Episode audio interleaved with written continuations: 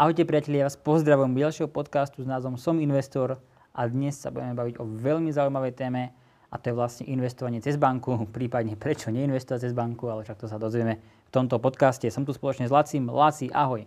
Priatelia, čaute. Teším ma, že dnes znova pri takom hodnotnom e, podcaste a hodnotnej téme, ako je vlastne investovanie. Cez banku? Cez banku. Banky veľmi radi investujú, veľmi radi sa hrajú s našimi peniazmi a my sme trošku chceli načrieť e, do toho zákulisia, že kde sa vlastne skrývajú prípade nejaké rôzne tie zákutia a prečo áno, ale skôr my budeme hovoriť o tom, že prečo nie cez banku. No, tak e, tu asi treba skôr povedať to, že je veľa spôsobov, ako môžeme investovať, lebo ak niekto dnes pozerá prípadne tele, televíziu alebo prípadne na internete, na Facebooku, na YouTube, to je úplne jedno, tak vidí, že vážne tie banky extrémne tlačia na to investovanie, reklamy sú vážne všade. No a tu je možno hneď otázka teda na začiatok, Laci. Oplatí sa mi investovať cez banku? To je veľmi zaujímavá otázka. Každopádne, je vôbec, je vlastne dobré, že sa tlačí na to, aby sa investovalo, lebo to je fajn, to je správne ale keď už si roz, rozanalizujeme, že kam a do čoho, mm. tak e, čo sa týka tých bank, tak tu narážam na možno taký väčší problém a to je taká tá neobjektivita v ponuke.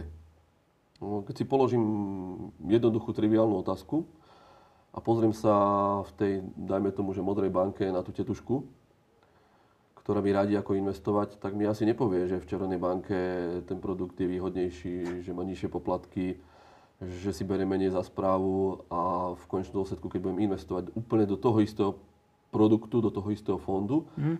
tak vo výsledku v Červenej banke budem mať eh, pravdepodobne viacej na konci na účte, budem mať väčšie zhodnotenie ako v tej modrej. Mm. Teraz otázka, je nie, že ako je to objektívne. Hej. Nie je to chyba tej tušky, ja chcem veriť, že robí zodpovedne svoju robotu. Skôr sa na to pozerám z toho vyššieho pohľadu, že ten systém, ako, ako je vytvorený v tých bankách a vlastne to je ten hlavný zamestnávateľ tej, tej, tej, tej tetušky, hej, ktorej platí každý mesiac mzdu za to, čo odvedie ako prácu, tak on jej nedovolí ponúknuť iný produkt, čo je úplne prirodzené. To je jasné, akože... Ale z môjho pohľadu, ako, ako investora, ako človeka, ktorý si chce zainvestovať peniaze, tak ma to ako nemusí zaujímať. Ja prioritne určite pôjdem tam, kde to bude mať pre mňa ten najväčší úžitok. A to, že nemôže, tak ako bohužiaľ pôjdem inde, kde to bude pre mňa výhodnejšie. Áno, môže tá tetuška povedať, že mm, ja vám kašlem na takéto neobjektívne poradenstvo. Hej tomu svojmu zamestnávateľovi. Len povedzme si pravdu, koľko z tak tých tetušiek v banke je dostatočne finančne nezávislých, aby toto mohli mm. tým svojim zamestnávateľom povedať a školiť ich vlastne v nejakej morálke. To je pravda, akože ja s tým len súhlasím a, a tam sa vlastne, to je to, že tí ľudia sú tam proste zamest, zamestnaní na to, aby tam proste prišli, sadli a predali, plnili plány a je na nich veľký nátlak hlavne z hora. Presne tak a vlastne sa dostávame k tomu, že tí pracovníci sú tlačení do predaja. A potom predávajú aj nejaké iné rôzne produkty. No a ten predaj je vlastne uprednostnený pred e, nejakým prospechom toho klienta, alebo nejakou tou veľmi objektívnou ponukou. Ja prídem do banky a hneď mi povedia, že tuto nejaké poistenie, tuto druhý pilier, tuto, toto, toto, toto. A keď sa na to že ako to je nastavené, tak sa pýtam, že či to myslia vážne. Áno, chýba tam proste koncept, nejaká kompletná analýza, ktorá by to úplne detálne rozobrala. A veď tie produkty, oni môžu byť fajn, oni môžu byť pekne naskladané do toho konceptu, do toho cieľa, čo by som ja ako investor v budúcnosti e, z toho investovania chcel mať. Hej, ale tu mi ten koncept úplne uniká a je to čisto len o produktoch, hej, lebo si musím urobiť ako pracovník banky čaročku. Že som predal. za konkrétny produkt, že som predal, lebo je na to naviazaná moja odmena. Mm-hmm. Ja stojím pred dilemou, buď dostane chlebík, e, dostanú chlebík moje deti, Alebo nedostanú. Je to, je to bohužiaľ na jednu stranu smutné, ale však preto točíme tento podcast, nahrávame podcast, aby vôbec ľudia vedeli, že mm, ako, alebo prípadne s čím sa stretnú, ak si tam pôjdu len možno otvoriť bežný účet. A treba si samozrejme ten trh e, porovnávať, to je určite jedna vec a tam sa potom môžeme asi určite dostať aj k poplatkom, pretože a To, to je ďalšia vec vlastne, ktorá sa na toto viaže a tu by som možno poprosil teba, lebo viem, že ty si veľmi detálne analyzoval e, rôzne banky, ich produkty a poplatky, ktoré sa na to viažu. Tak skús nám popísať, že ako to vyzerá v číslach. No, e, samozrejme, treba povedať to, že vlastne my poplatky v bankách sa bavíme hlavne o takých troch hlavných poplatkoch. Prvý poplatok je vstupný. Ten je poplatok, ktorý sa svojím spôsobom platí tak na začiatku. E, ten není taký tragický. E, poplatky horšie, alebo tie najhoršie poplatky sú hlavne ročné poplatky, alebo správcovské poplatky. Uh-huh. To znamená, že ročný poplatok. Poviem príklad. E, máte nejaký fond, ktorý vám zarába 10% ročne, ale keď OK. má banka 2% ročný poplatok, tak to znamená, že čistý výnos od, alebo od toho poplatku je 8%. Hej? Čiže to znamená, že mám o 2% ako keby nižší ročný výnos. Čiže banka sa tvári, že tie peniaze spravuje, Áno, aj keď sú teda zainvestované inde a zoberie si s prehľadom za to 2% poplatok. napríklad. To sa bavíme ešte o tej lepšej možnosti, hej? 2%. Aha, tak A... môže to byť ešte horšie. Môže to byť ešte horšie, však pôjdeme aj k príkladom. No, ale potom sú to ešte aj výstupné poplatky a to znamená, že banka vám zoberie ešte z výnosu nejaké to percento. No toto mi príde ako, ako nôž do chrbta. Že keď si nastavím plán, že chcem byť o 30 rokov finančne nezávislý a chcem si nainvestovať účet, dajme tomu vo výške 300 tisíc eur, čož by sa reálne dalo, hej, a vieme si to prepočítať, že mi stačí možno stovka alebo pár stoviek mesačne odložiť, tak e, oni potom z 300 tisíc zoberú 3%. Napríklad môže byť. To, Myslím, to je celku raketa, však to je 9000 eur. tak akože to je ešte lepší, lepší, lepší príklad, ale ja si myslím, že by sme určite mohli aj urobiť nejaký taký podcast len pria, priamo, kde sa budeme o týchto poplatkoch baviť a budeme to nejako fakt prepočítavať, lebo ono to akože, treba sa tomu asi tiež povenovať, teraz ma to tak napadlo. No áno, lebo však vstupný poplatok, OK. Hej. Ale vstupujem s malou sumou Mhm. a tie najväčšie peniaze mám, keď Na konci. vystupujem z toho Alebo- fondu, keď sa mi splnil ten cieľ a chcem si už vlastne užiť tie peniaze, tak e, oni ma vlastne ešte prefackajú poplatkom. Áno, ale ten výstupný poplatok ešte je ešte zase taký, môžem povedať, tragický, ako práve ten ročný poplatok a k tomu sa teraz idem aj dostať. Aha. Ja som v podstate teda porovnal a, jednu modrú banku s takou sovou. možno niekto vie, možno niekto nie.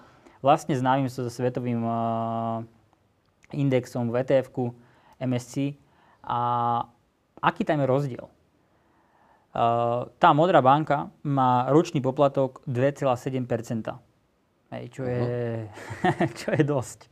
To je akože vážne dosť. A Čiže každý rok z peniazy, ktoré tam mám, si 2,7 odkroja. áno, mám o toľko nižší výnos. Paráda. No a vlastne ten svetový index má ročný poplatok 0,5. Hej? No to je 2,2%. Áno. A teraz som tu dal aj čísla, teda, že priemerný ročný výnos od odpočítania ročných poplatkov, akože keď prejdeme presne na čísla, tak je to nejakých 5% u, toho, u, tej modrej sovičky Aha. a 9% vlastne čistý u, u svetového indexu. Čiže rozdiel 4%, kde svetový index MSCI World Áno. mi vie zarobiť viac. Áno. Ono to možno na prvý pohľad nevyzerá nejaké extrémne číslo, ale keď sa pozrieme do hĺbky, tak je to skoro dvojnásobne taký výnos, Mhm. ktorý viem zarobiť na MSCI World. Však dostaneme sa, dostaneme sa k číslam, lebo ja tu mám ďalšie veci, takže Tak Ja poď tu ďalej, dám- ako to ma zaujíma. ja tu dám, že ešte tu mám otázku, že musím ho zdaniť? V modrej sobičke ho zdaniť musím. Aha, či ďalšie Čiže to znamená, že 19%, peniaze z kapsy von. že 19% ešte ide preč. A naopak, keď to je ETF fond, fond obchodovaný na burze, nemusí sa zdaňovať ako viac ako jeden rok držím. Jasné, o Čiže tom sme sa rozprávali v minulých podcastoch. Priemerný ročný výnos v čistom je 4,3% ročne v modrej sovičke a 9% je vlastne vo svetovom indexe. Takže M- už sme- MSC. Už to máme viac ako dvojnásobok. A, takže poďme teda sa dostať ale k výsledkom. No, tak to ma zaujíma. Ak chcem investovať 100 eur mesačne, po dobu 30 rokov, je, že chcem fakt dlhodobo budovať ten majetok, tak modrá sovička mi na konci povie, že môj čistý výnos je 73 tisíc eur. OK, pekné číslo. Pekné číslo, aj kúpim si za to nejaký byt, môžem mu dať dobre najmu. Môže byť. Lepší dôchodok. no, ale teraz počúvajte to číslo, keby som si teda samostatne nakúpil tento svetový index, hej, nie cez banku, a s ročným poplatkom 0,5, tak výsledok na konci je 184 tisíc eur. Tak to už je riadny rozdiel. A vlastne pri tom, že je to viac ako dvojnásobok, to No. zhodnotenie. Ale v Čiže- čistom čísle je to 111 tisíc eur. Rozdiel.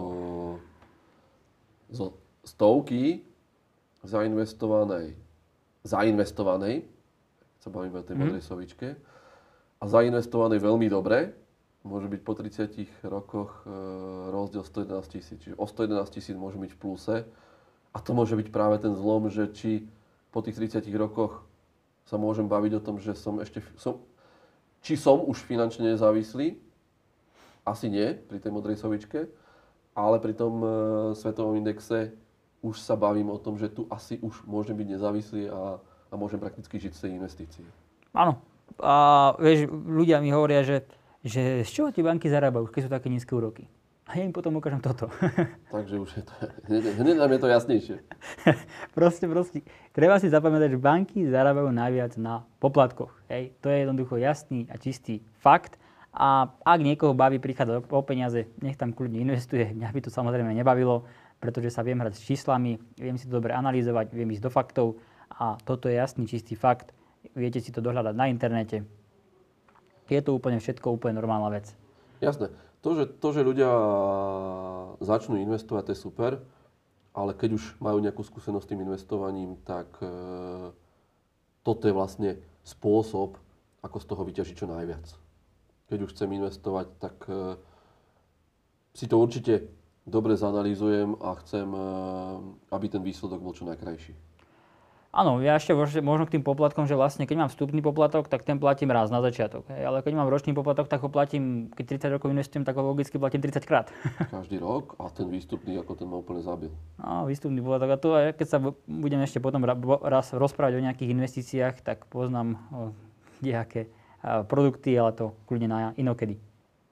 Čiže to je to, prečo by ľudia mali si tieto veci porovnávať. Ako hovorím, ako, alebo ako si hovoril aj ty, je vôbec dobré, že sa ľudia o to investovanie zaujímajú, ale a, keď už idem investovať, tak na poriadok. Presne tak. Sú to moje peniaze a prečo by som za rovnaké peniaze nemohol mať viac?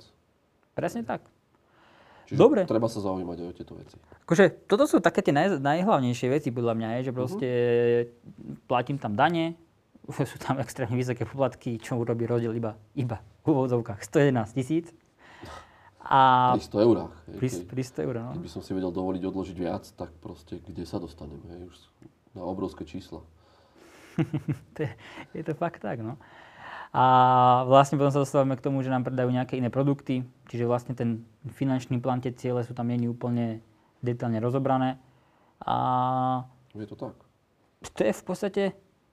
Uh, neviem, teda, či by sa tam niečo ty Mňa- ešte pridal? Mňa, mňa ďalšia vec napadá, že vôbec tá empirická skúsenosť s tým investovaním, ja to tak, takto volám, eh, lebo tá skúsenosť tých tetušiek v tých bankách, povedzme si pravdu, tam nie je. Mhm. Oni Darmo vám budú vysvetľovať nejaké naučené poučky. Ako pokiaľ sami neprežili, eh, neboli s reálnymi peniazmi v tom trhu, tak vám darmo budú ro- rozprávať, ako sa správať. Pretože tým, že to neprežili, tak to bude mm, také no, neadresné, nedôveryhodné. Bude vidieť eh, na, tej, na tej tetuške, že ona tam vlastne svoje peniaze ani nemá, len proste rozpráva o niečom, čo sa naučila na nejakom školení. A ťažko mi taký človek e, bude vedieť poradiť alebo podať pomocnú ruku, ktorý proste neprežil ten trh s reálnymi peniazmi. Čiže znova dať si poradiť od, to, od takého človeka, ktorý, má, má reálne skúsenosti, ktorý prežil aj dobré roky, aj ťažké roky, aj prepady, ktorý už sám si takú, takéto situácie zažil a iba ten človek mi vie povedať, e, alebo vie vôbec pochopiť, hej, že ako sa cítite, pretože on sám sa takto cítil pravdepodobne niekedy v minulosti, keď sám začínal investovať. Presne tak, tak to určite súhlasím. A to je práve čiže... ten dôvod toho, že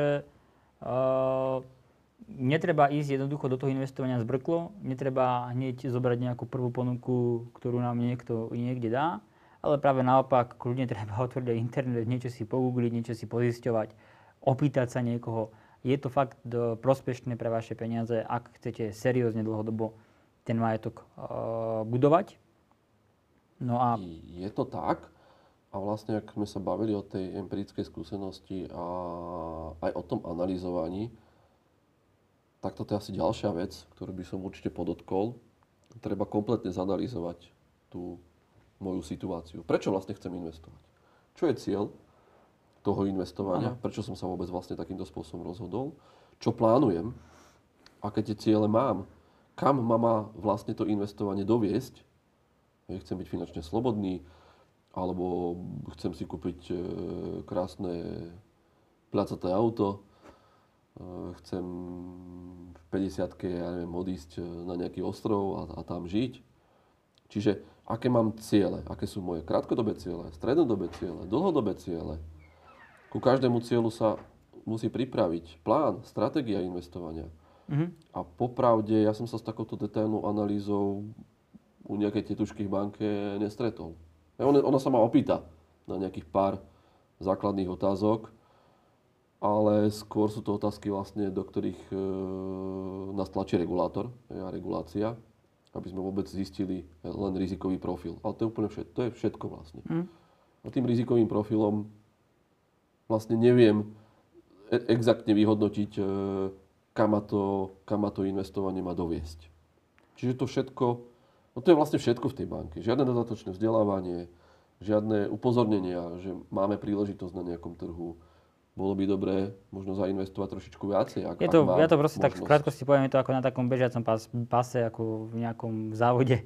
Proste žiadna, žiaden, one proste len to ide jeden za druhým. Po prípade a... v obchodnom dome. Pip, pip. ďalší, pip, Presne. ďalší. A zase ano. mu predám to isté, pip, ďalší, mám čiaročku, ideme ďalej. Ja by som tam vlastne celkovo k tomuto podcastu ešte povedal jednu vec a to ja si môžem asi aj všetko. A to je vlastne garancia, že veľa ľudí mi povie, že no a keď dám ale túto peniaze do banky na nejaký sporiaci účet alebo takto, a, tak vlastne to mám garantované, aj na bežnom účte to mám garantované, proste, že ľudia si myslia v tej banke, keď to mám priamo tam vložené, mám tam tie peniaze, že to mám garantované, mám to isté. Áno, je tam, uh, myslím, že fond ochrany vkladov. Áno Lenže eh, ak eh, niekto pozná napríklad Devin banku, alebo poznal. Poznal asi v minulosti. Poznal Devin banku. História. Ktorá vlastne bohužiaľ skrachovala a ľudia tam mali peniaze, tak samozrejme oni nedostali tie peniaze hneď, ale po určitej dobe ich dostali tie peniaze. Čiže... No a ešte nie všetci, myslím, že do, do dnešného dňa ešte nie úplne všetci, všetci veriteľia tej banky ešte neboli uspokojení. No. Čiže ešte stále sú ľudia, ktorí vlastne sa k peniazom nedostali Áno. Sice funguje garančný, e, garančný fond, fond ochrany vkladov, ale nie je tam dostatočne veľa peňazí na to, aby to pokrylo vôbec priemernú banku. Áno, to je ešte niektorú väčšiu. To je pravda. K tomu sa chcem vlastne dostať, že uh, vy vlastne, keď dáte peniaze do banky, vložíte si ich tam, tak ste svojím spôsobom veriteľom banky. To ano. znamená, že, len, že je to v podstate na tej, na tej dôvere, že ano. veríte tej banke. Lebo ako náhle dám peniaze do banky, tak to nie sú moje peniaze. Už to nie sú moje peniaze, presne sú tak. to peniaze banky, banka ich má zapísané v súvahe a banka má vlastne záväzok mi tie peniaze vrátiť, pokiaľ o ne požiadam. Ale ak ich nebude môcť vrátiť, tak mi ich proste nevráti. Presne tak. A, tam, a na to funguje fond ochrany vkladov.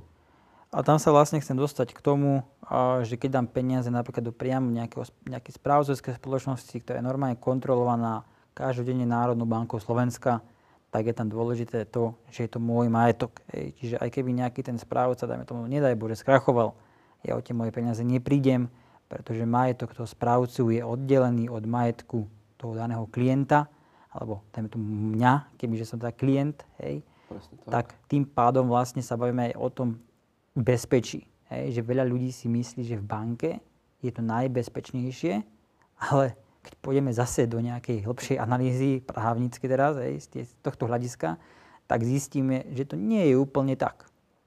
Presne si to teraz popísal. Hej? A to, to sú práve tie dôvody. Možno sa niektorí ľudia investovania boja, ale vlastne zistujeme, že to investovanie je ďaleko bezpečnejšie, ako si odkladať peniaze do banky. Áno, ja si, ale zase môžeme povedať, že za posledné roky sa ten trh na Slovensku výrazne posúva dopredu a k lepšiemu. Čože super. A za to sme samozrejme všetci radi a hlavne my, ktorí sa snažíme eh, tú osvetu dávať, pretože investovanie je extrémne dôležité a však preto aj tieto podcasty točíme, aby sme vás vedeli vzdelávať, aby sme vedeli povedať, že vážne investovanie je dôležité. Investovanie je dôležité. Investovanie, keď si správne vyberiete, je veľmi bezpečné. Áno, Dôležité sa o tom poradiť. A hlavne to investovanie nám zabezpečí budúcnosť. Rozumné Čiže- investovanie. Ľudia, tak áno, rozumné investovanie. Lebo ľudia Čiže- si myslia, že keď toho skočím, ale ľudia si myslia, že investovanie je to, že otvorím si nejakú aplikáciu, kúpim si nejaké akcie Apple a kde čoho všetkého, Na- naťukám to tam, hodím tam kartu a už som investor. Hej, ale to proste investovanie nie je, ale však o tom sme sa už veľakrát bavili, hej, že to musí postavené na tom pláne a všetkých týchto tak. záležitostiach. Čiže je dôležité sa rozhodnúť, že chcem. Prečo, Začať prečo chcem začať? tak a vlastne detálne rozanalizovať, kam ma to investovanie má doviesť. Presne tak. Dobre, ja si myslím, že asi je to všetko zatiaľ. Áno, veľmi kratučko, ale myslím, že sme to rozanalizovali aspoň z takej obširnejšej e, časti, e, prečo nie cez tú banku, prečo si myslíme, že nie, prečo je rozumné hľadať e, efektívnejšie riešenia, kam investovať. No a ak už nič nemáme, Tak. Jurko, Z mojej strany je to všetko. Takže ja vám prajem pekný zvyšok dnešného dňa a snad príjemné, príjem, bolo príjemné počúvanie. No a držte sa, majte sa, čaute. Ja vám takisto prajem krásny, už pozerám z okna, že zasnežený deň. A pripájam sa k tomu len, aby ste ľudia začali. Je dobré, že o investovaní sa hovorí stále viac a viac, len už dôležité detálne si rozanalizovať, čo vlastne tým investovaním chcem dosiahnuť. A, a, a čo najefektívnejšie, aby som investoval. OK, takže z mojej strany takisto všetko. Majte sa krásne a teším sa pri ďalšom dieli nášho skvelého podcastu. OK, čaute. Čaute. thank you